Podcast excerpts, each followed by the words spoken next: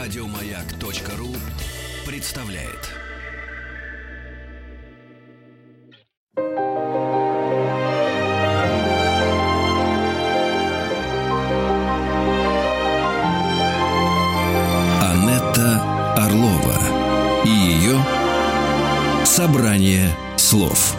Эфире собрание слов с Анетой Орловой.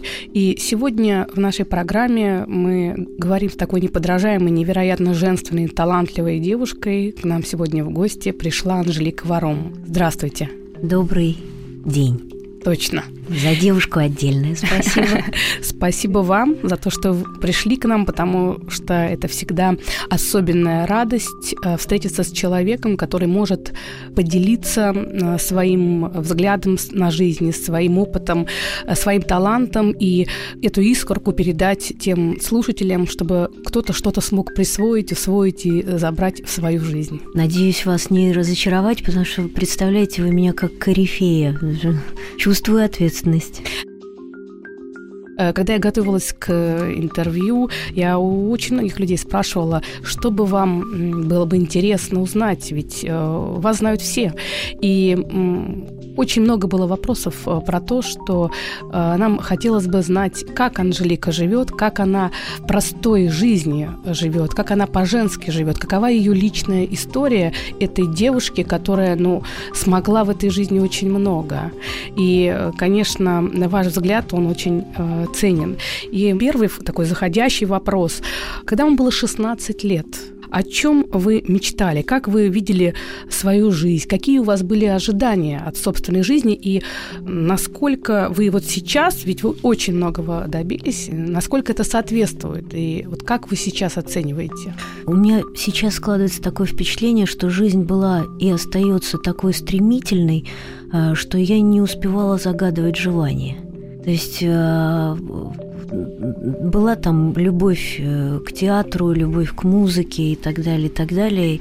И как-то все складывалось, все получалось, когда мне хотелось э, работать в театре. У меня сразу появилась такая возможность в 16 лет, и я работала в театре. У меня была куча друзей, талантливых актеров. Мы ездили на гастроли. Я помню первую свою заграницу. Это была Польша, родина моего дедушки. И я встретила замечательно своего первого моего партнера по сцене, Звали его Гриша, фамилию сейчас даже не вспомню, как стыдно. И мы с ним, помню, в две гитары, украинские песни. Это было так тепло, это было так здорово. Вот, а потом Москва, потом я поступала в театральный, не поступила, и сразу э, мне пришло предложение поработать на эстраде. Папа писал э, очень для многих артистов эстрады в то время. Не все песни становились популярными, но кое-что становилось. И первый раз я вышла на сцену в составе группы «Комбинация». Это и было, как было вам там? Это было, я выучила, я, я же отличница, я выучила весь репертуар, меня взяли туда бас-гитаристка, я выучила всех, несмотря что играли все под, под фонограмму тогда, потому что работали стадионы, огромные площадки, которые озвучить было на то время аппаратуры, которые располагали мы, было невозможно, поэтому работали под, под кассеточку. Да, ну, мне кажется, что вот э, этот опыт... Изображала игру. Изображала. Изображала игру на бас-гитаре. Вот когда вы говорили про Варшаву, про то, как вы попали на родину дедушки, про ту гитару, у вас э, на лице было такое, знаете, счастье, наполненность, какое-то такое совершенно особенное состояние. И вот этот переход, когда вы стали рассказывать о, о том, что вы приехали в Москву, э, какой-то такой был достаточно, ну, какая-то грусть, может быть, какая-то такое усилие отразилось. Это было сложно принять это решение вот, и переехать в Москву? Как вы, это было знаете, для вас? первое мое такое, одно из самых ярких впечатлений а, от Москвы, ну, во-первых, масштабы. Невероятные масштабы. И то, что когда ты встречаешь на улице человека, встретить его во второй раз у тебя практически нет никаких шансов. Это рождает какую-то немножко как будто бы равнодушие друг к другу и какую-то даже отчасти, ну вот ну, нельзя сказать, что безнаказанность, потому что вот можно нахамить, толкнуть и так далее, и больше никогда человека не встретить и так далее. Вот во Львове, где я родилась, это невозможно. Все друг друга знали, все друг с другом здоровались, нельзя было позволить себе ничего лишнего, потому что разносилось немедленно по всему городу, а и э, если уже ты подпортил себе репутацию, с этим уже, к сожалению, ничего не поделаешь, потому что даже если ты второй раз не ошибся, э, слухи нарастают как снежный ком, и тебе на- начинают приписывать все мыслимые и немыслимые грехи. Поэтому во Львове с этим было очень строго. Москва в этом смысле казалась мне очень распущенным городом. А второе мое впечатление тоже, вот что-то хочется сказать сразу хорошее – ну, не но, очень. Но, но не сразу, потому что действительно был шок. Это вот такая угрюмость немножко. Вот все, все в себе, все. Я помню, как я заходила в метро и прям вот как будто у меня был протест. Вот я улыбалась всем на зло. Эта улыбка меня преследует. Девочка до сих пор ходит в каске и улыбается. Это про меня если вы помните анекдот. Ну, не суть, неважно. Э, Вот улыбалась на зло всем невзгодам, потому что вот это заходишь в метро, и все каждый сам в себе, все такие насупленные, все такое. Очень, конечно, тоже меня поразило. Вот. А хорошего...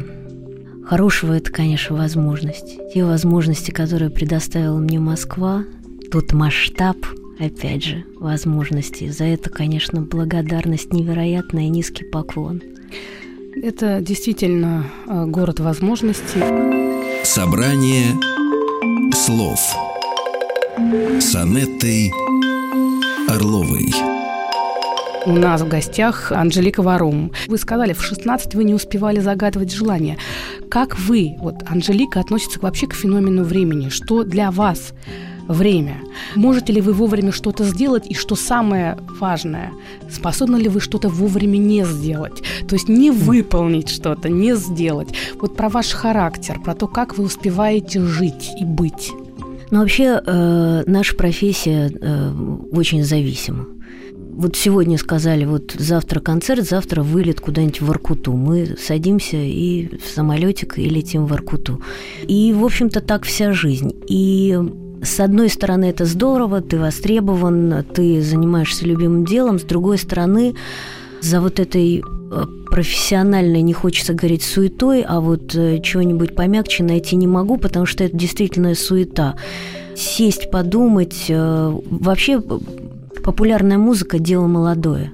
И для того, чтобы сохранить для себя возможность э, существовать э, в популярной музыке в возрасте там, от 35 и выше, это вообще очень сложная задача, практически невыполнимая, потому что, с одной стороны, популярный человек – это человек клише, это человек, которого узнают по первому взгляду, по походке, по первым э, произнесенным словам, э, по первым звукам, да, тембра голоса и так далее, по манере исполнения.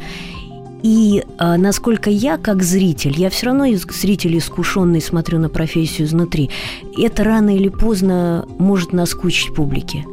И оставаться интересным на протяжении э, долгого времени – это практически невыполнимая задача. Гораздо проще на время уйти, а, чтобы тебя подзабыли и потом вернуться и на ностальгической волне как-то получить вторую волну популярности. Тоже удается далеко не всем. Возвращаясь к вопросу о времени, вот времени не хватает на то, чтобы почувствовать себя кем-то новым. Потому что мы все равно э, растем, мы все равно развиваемся, все равно наш взгляд на жизнь меняется. И на какие-то а, жизненные там вопросы и так далее, и так далее. Но воплотить это в творчестве, вот в такой суете, это очень сложно, и это очень подавляет, потому что мы становимся заложниками нашей финансовой независимости, нашего финансового благополучия, потому что мы, как э, лидеры в семье, берем на себя обязательства некоторые перед нашей семьей, перед нашими родными и так далее, так далее, для того, чтобы им жилось хорошо. И вот это бремя финансового благополучия, оно, к сожалению, как правило, идет в ущерб а, творчеству. А, я стараюсь держать баланс, я стараюсь, насколько это возможно, все-таки от какой-то работы отказываться и иметь возможность побыть наедине с собой и подумать над тем, кто я сегодня и о чем я хочу сегодня петь. Мои старания, в общем, надеюсь, рано или поздно будут иметь ну, какие-то плоды. Я думаю, что ваши плоды, они просто очевидны, и мы же все собираемся к вам на концерт, который это пройдет да, 4 декабря в Крокус-Сити. И э, что уж тут говорить-то, действительно, вы э, столько создали песен и столько спели, и, наверное, каждая женщина в тот или иной момент своей жизни, когда ей э, важно было как-то прожить и пережить какое-то свое чувство, она включала ваши песни, и я не исключение. Поэтому мне кажется, что не вам говорить об этом. Э, мне кажется, что такое количество достижений достижений, но как-то вы ушли от, а, а, от ответа. Вот знаете, все-таки вопрос был про то, как успеть жить. А то, либо вы как-то видите, э, сказали, финансовое благополучие залог, а если я как бы от чего-то отказываюсь, а потом я думаю о творчестве. А вот э, все-таки про вас, как вы успеваете жить, какой ваш распорядок дня? Я не говорю сейчас, наверное, это подготовка к концерту, а вообще такая средняя статистика. Как вы живете, как вы присваиваете эту жизнь? О, ну, собственно, я не уходила от ответа. Мне казалось, что я на него ответила. Если точнее, это аэропорт, гостиница. Поняла. Площадка. Ну просто да. Аэропорт, гостиница. Все, вот это важно. Как правило, это 10-15 вылетов в месяц. Ну угу. вот от этого графика немножко уже, конечно, да. подустали.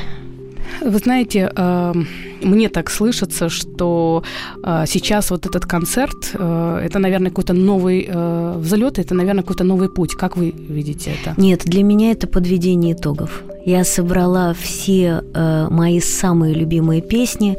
Это и папины песни, и песни моего мужа, замечательного композитора и поэта Лени Агутина и песни композиторов малоизвестных, но мною очень любимых.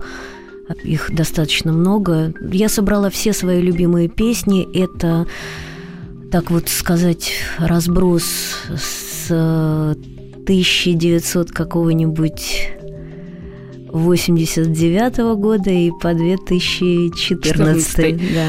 А, Анжелика, нам надо ненадолго а, прерваться, и мы снова продолжим. С удовольствием.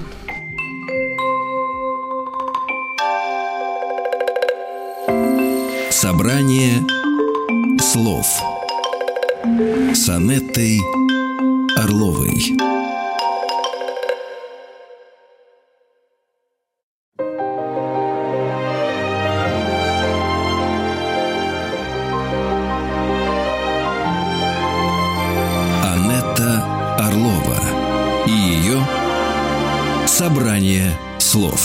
Сегодня у нас в гостях неподражаемая, невероятно очаровательная и очень теплая. Вот я это вам говорю прямо из студии, то, как я это ощущаю сейчас прямо вот своей кожей. Анжелика Варум.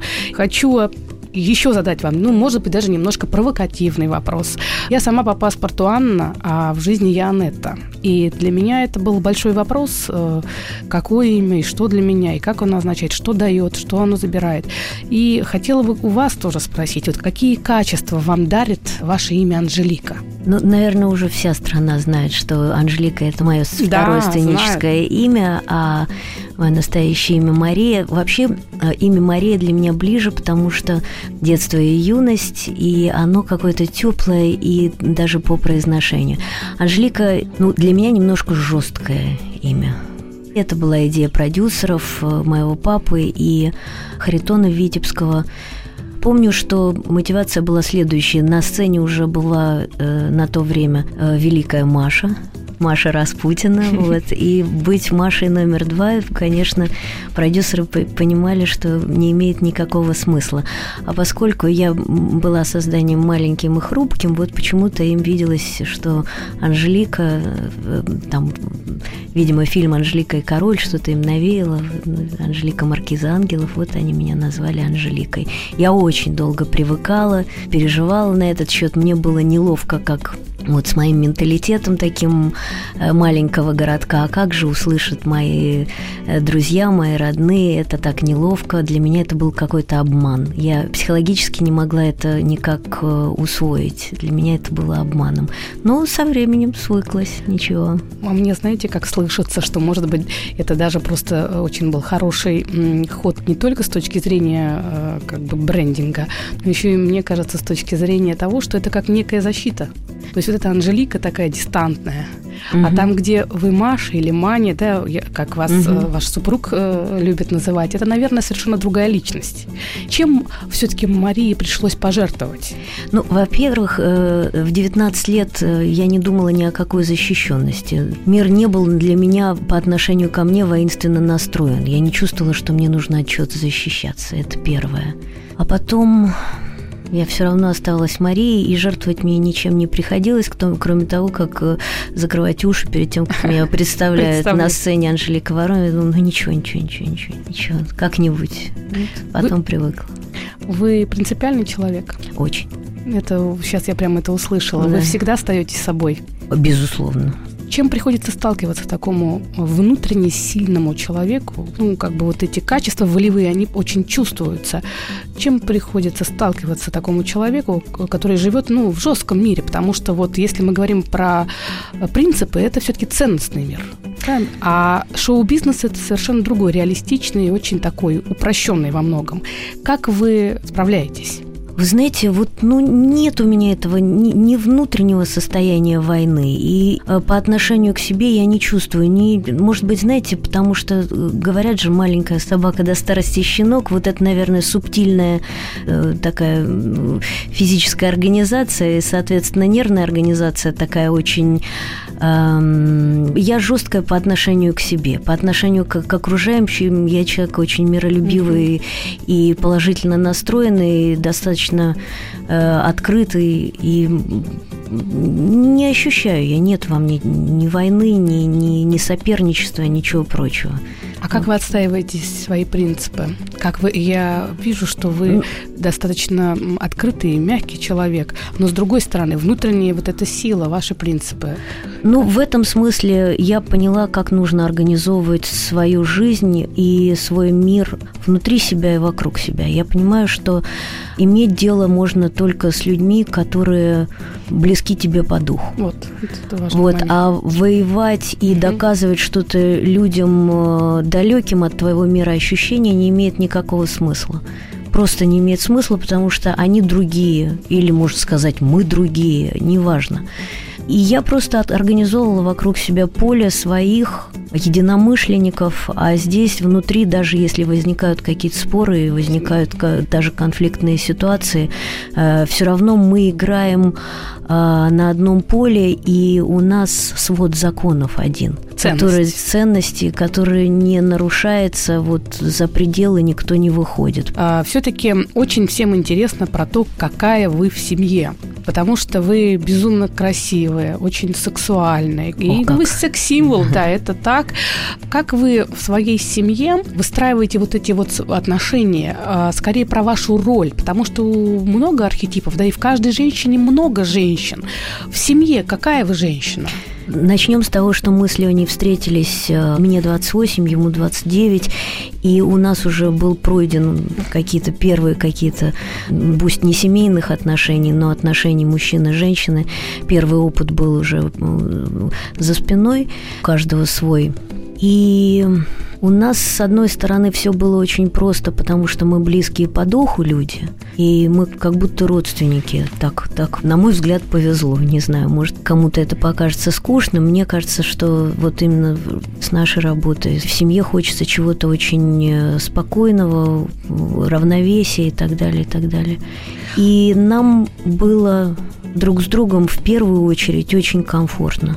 И потом э, в течение, наверное, года-двух была такая притирка. Это существование на одной площади, в одном пространстве, в периметре одного дома потому что в любом случае у каждого свои привычки и так далее. Вот тут была, конечно, ходьба по минному полю, потому что очень хотелось быть вместе, я думаю, что и мне, и ему. И очень не хотелось совершать каких-то э, серьезных ошибок для того, чтобы вот сохранить эту возможность быть вместе. Да, это, наверное, это для многих женщин сейчас э, очень отзываются эти слова, потому что э, мы в какой-то момент все сталкиваемся с этим периодом, потому что это первый такой семейный такой кризис, который бывает практически во всех семьях, когда люди вот это пространство мы создают. И как вы создавали свою совместность? Я уже сейчас точно не помню, поскольку периода врозь у нас, слава богу, не было. А так, знаете, когда каждый день смотришь на себя в зеркало, как-то привыкаешь И, в общем, ничего, никаких перемен не замечаешь. Ну, вот где-то год, полтора, два, наверное, мы притирались, и э, у каждого был свод своих законов, мы их друг другу демонстрировали, и дальше просто вот было такое молчаливое согласие, вот это будет так или и, и не иначе с моей стороны, а так это, и с Лениной стороны то же самое будет так, а не иначе. И дальше это вопрос компромиссов. Готов ты на них идти или нет, и ради чего. Да, это действительно так. Нам надо, Анжелика, ненадолго прерваться, и через несколько секунд мы вернемся в нашу студию.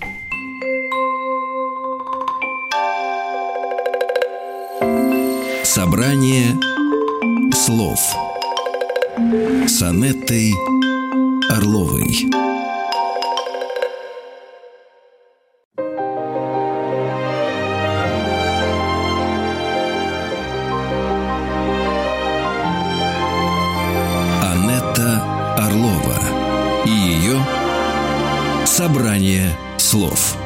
В эфире собрание слов с Анной Орловой, и сегодня у нас в гостях неподражаемая, невероятно женственная, очень интеллектуальная, очень глубокая и теплая Анжелика Варум. Спасибо вам, что вы к нам пришли. Спасибо вам за приглашение.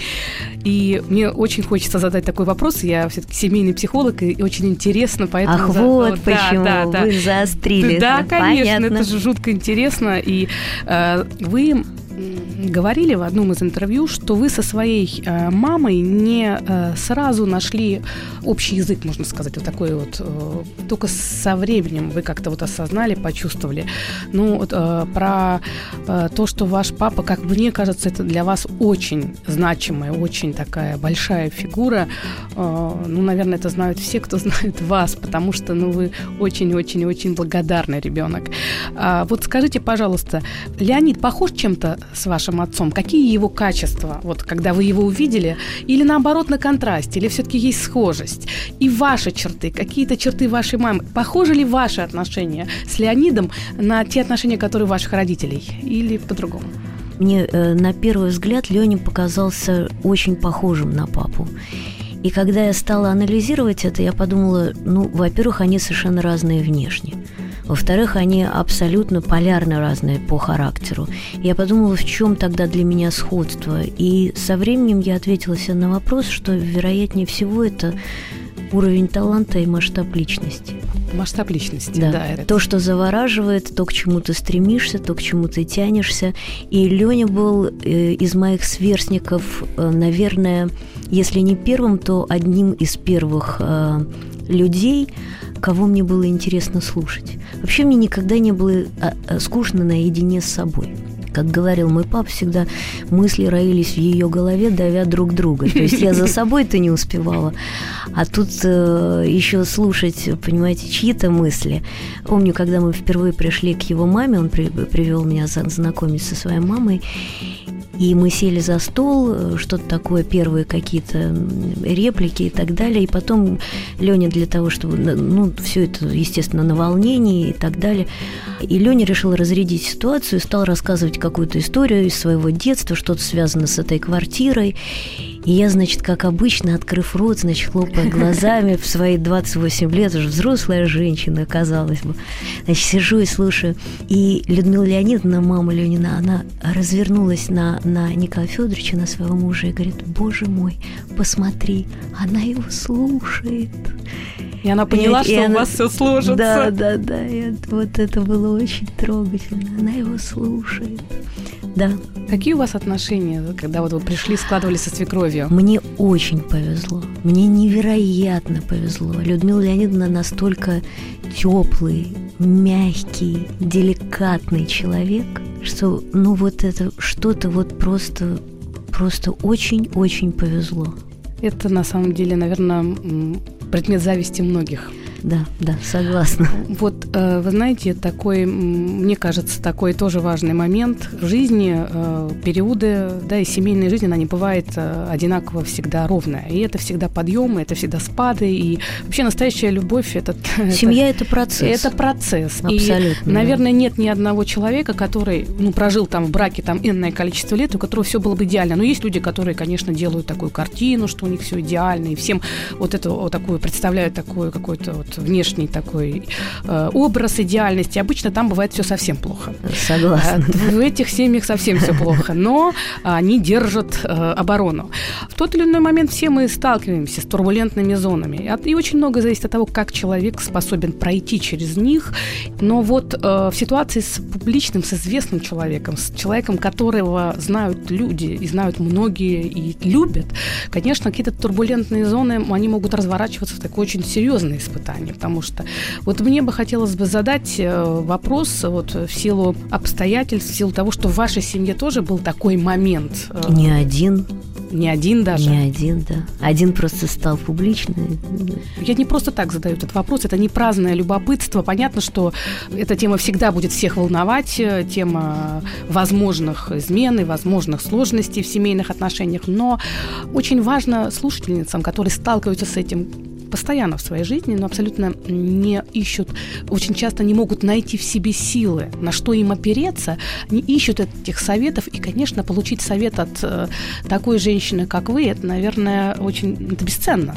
Поэтому могли бы вы вот поделиться, как вы преодолевали, а тем более, если не один раз, как вы с этим справлялись, переживали или, может быть, может быть не переживали, потому mm-hmm. что вот ощущение такое, что вы очень сильная а, и в то же время чувствительная. И я вот, например, затрудняюсь, думаю, это очень э, интересно. Ну, э, я еще раз повторюсь, э, что семья – это процесс, и для меня это всегда было понятным.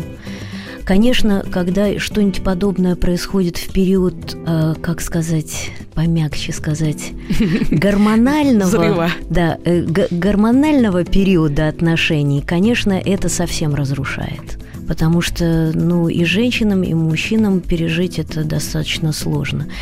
А когда этот гормональный период уже позади, и ты понимаешь, что это твой родной, близкий человек, э, и тебе с ним хорошо, уютно, удобно, комфортно, спокойно, и ты чувствуешь себя защищенной, ты начинаешь э, задумываться, э, что за эпизод, почему эпизод такой возник. Ты анализируешь, что произошло, и Нужно, опять-таки, как говорил мой папа, уметь быть над схваткой, посмотреть, э, убрать эмоции, посмотреть на этот вопрос со стороны. Потом все же живут, э, мужчины и женщины, друг с другом, у каждого своя мотивация. У нас мотивация на первом месте – это дружба. То есть мы очень близкие, родные люди, и ну, я думаю, что если бы мы были просто любовниками, и это было бы единственной мотивацией, наверное, мы бы разбежались. А поскольку есть что-то еще, для кого-то это там финансовая зависимость, для кого-то там крыша дома, для кого-то у меня вот этих привязок нет у нас есть взаимная, надеюсь, что взаимная привязка друг к другу как э, к личностям. Поэтому такие вещи переживаются, конечно, с трудом, но как-то переживаются. А советы тут давать совершенно бессмысленно, потому что а, если а, ваше самолюбие страдает, если вы чувствуете себя незащищенной в условиях, когда э, что-то подобное происходит в вашей семье, я думаю, что такие вопросы нужно решать радикально. Вот, у меня не было привязок э, ни финансовых, ни каких-либо еще, поэтому для меня это был от, просто вопрос моего комфорта. Мне комфортно, уютно, тепло, и я чувствую себя защищенной. Ну, такой компромисс в принципе. Э, вообще семья – это вопрос компромисса. Хорошо вы сказали про самолюбие. Мне кажется, что это такой, может быть, даже это самый большой совет. И, наверное, нет большего совета, чем...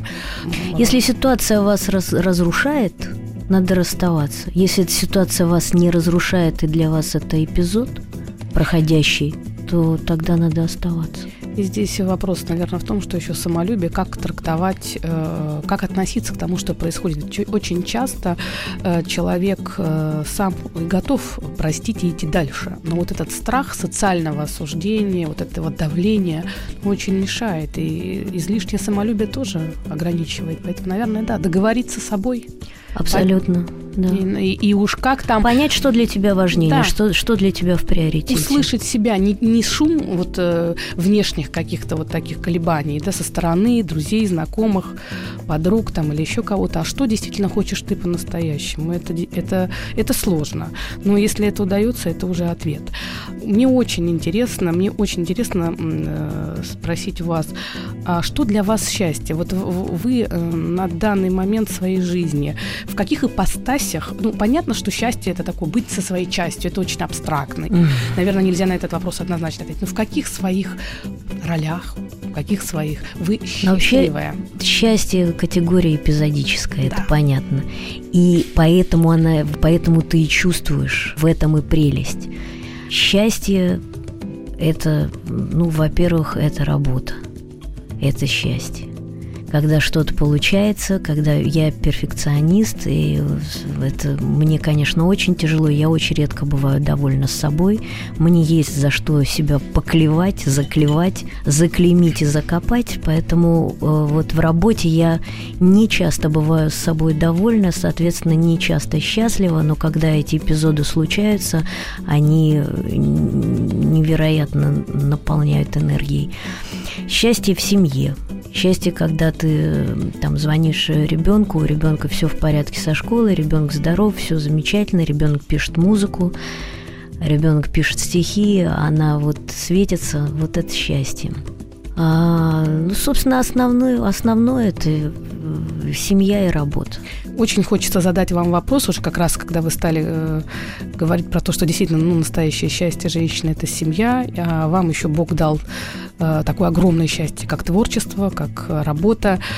Как вы договаривались с собой, как вы пришли к такому? Ну, мне кажется, это очень сложное решение отправить Лизу э, в Америку, потому что как ни крути, как ни крути, да, вообще вы очень строги к себе, вы очень часто склонны где-то как-то вот себе в чем-то отказать, но лишь бы там было кому-то хорошо из ваших самых близких.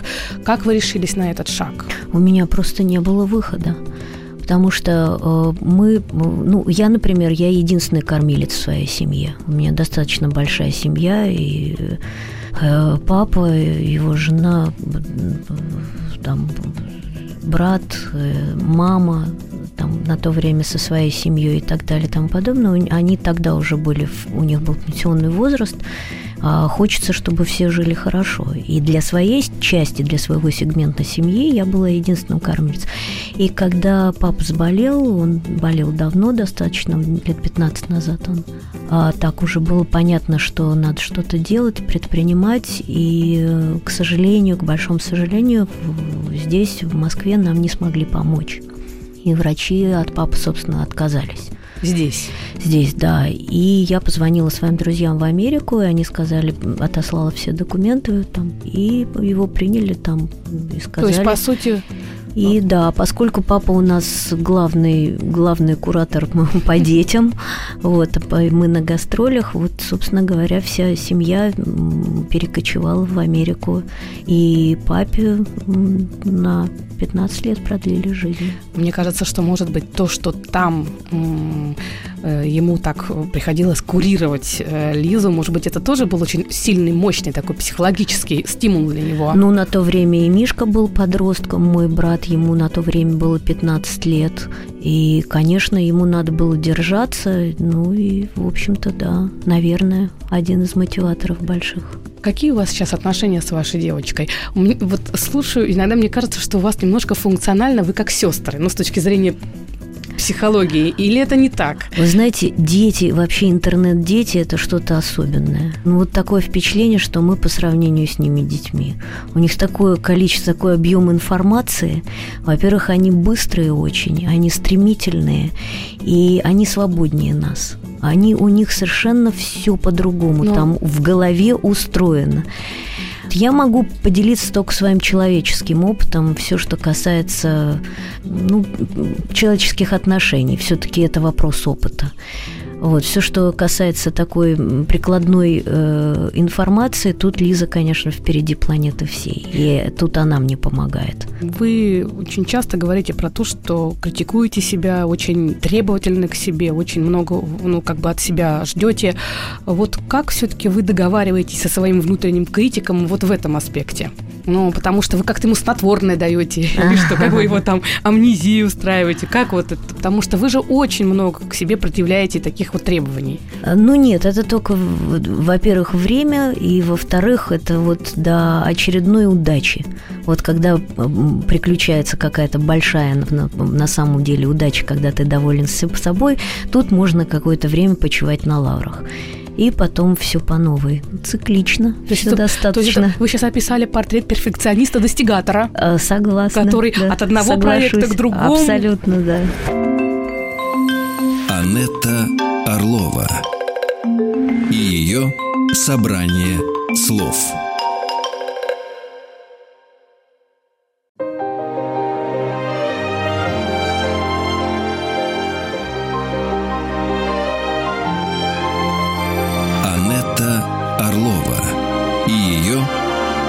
Собрание слов. Сегодня у нас в гостях Анжелика Варум. И э, самый главный проект Анжелики Варум или Марии Варум, как лучше? Ну, на сегодняшний день, конечно, э, ну, главным проектом назвать сложно, главным проектом жизни, но вот на сегодняшний день э, этап э, – это концерт. Поскольку 17 лет у меня не было сольных концертов, я сольно не выступала, мы все это время ездили с мужем вдвоем, поскольку дуэтный концерт был более востребован, и все хотели дуэтный концерт. Вот это мой первый сольный выход за 17 лет. Для меня, конечно, это большое испытание. Я долго к этому шла. Мы хотели приурочить концерт к 25-летию моего, собственно, существования на эстраде. Но, к сожалению, не получилось. Папа заболел, и не получилось. А вот сейчас вернулись к этой идее, и 4 декабря в Крокус-Сити-Холле ждем вас. Будем с удовольствием. И э, вы знаете, вот сейчас вы сказали, что хотели к 25-летию, и ну, в связи с, с этой трагедией э, не получилось. И вот в моем сердце Э, знаете, так прямо вот как-то появляется это чувство какой-то какой-то к вам внутренней любви, какой-то теплоты искренней, потому что я э, много достаточно с чем в жизни сталкиваюсь э, в связи со своей работой и бесконечно работаю с людьми.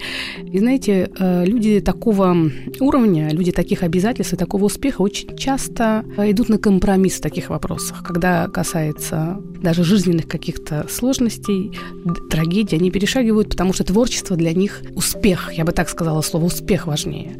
Вот, наверное, это, в этом и есть ваша настоящая сила, ваша настоящая ценность. Для меня в этом интервью вот это вот то, что вы перенесли, то, что вы так, вы не смогли праздновать то, во что он вкладывал всю свою жизнь, да, ваш успех, это очень, мне кажется, ценно. Поэтому э, сразу мне представляется, что вашему папе очень повезло с дочерью. Не только вам повезло с отцом, но и ему повезло с дочерью.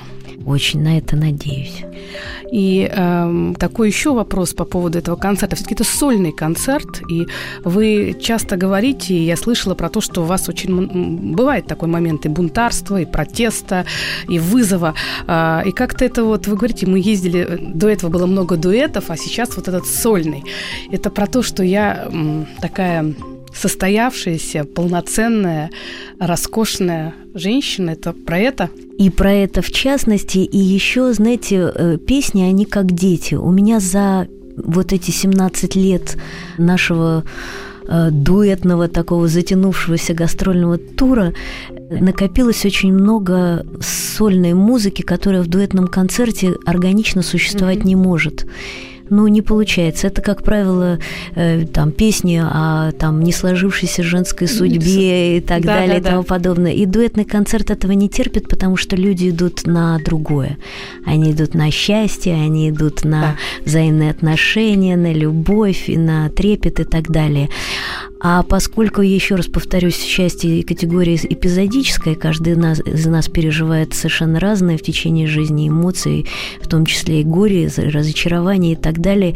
И эти песни не выбросишь, они есть, они рождаются, они, на мой взгляд, красивые, они мне родные и близкие. И просто так закрыть их в стол тоже, я считаю, несправедливо. Это, э, вы знаете, отражает так же, как вот про творчество вы сказали, дуэт, соло и много всего общего, и ты этому служишь, но что-то остается где-то спрятано в кубышке. Это как про личное пространство в семейных отношениях. То есть, когда два человека всегда вместе, то вот для каждого э, я это тоже испытание, потому что я живет, но не только в состоянии мы. И вот, наверное, этот концерт, он проявит все то, что на протяжении этих 17 лет э, проживала ваша та, та часть. И мне кажется, это очень интересно. Знаю, что вы очень много стараетесь, готовитесь, трудитесь и вкладываете всю свою душу в это. И, конечно, мы э, очень хотим вам пожелать э, огромной удачи, успеха.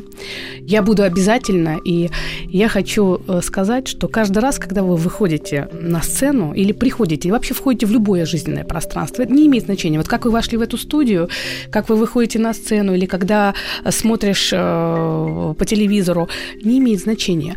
Вот э, вам удалось сохранить то, с чего вы начинали интервью. Вы когда зашли в это метро, вы увидели, что все какие-то угрюмые, и вы улыбнулись, и эта улыбка озарила. Вот я хочу сказать, что ваше присутствие, когда вы куда-то заходите, оно э, действительно освещается пространство.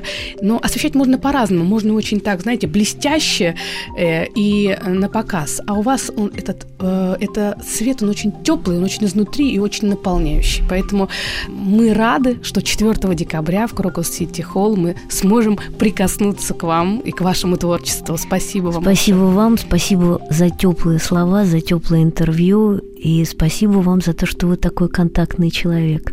Это на самом деле... Э, я вообще редко даю интервью и очень тяжело иду на контакт, потому что ну, продиктовано профессией, большую часть времени мы проводим с людьми, в контакте с людьми и так далее. И вот такого близкого общения с незнакомым человеком, это со мной не часто встречается. Мне было очень тепло. Спасибо, Спасибо вам. вам. Спасибо. Спасибо. Помнишь, ты когда-то сказал что любовь как полет. Верь мне. Еще больше подкастов на радиомаяк.ру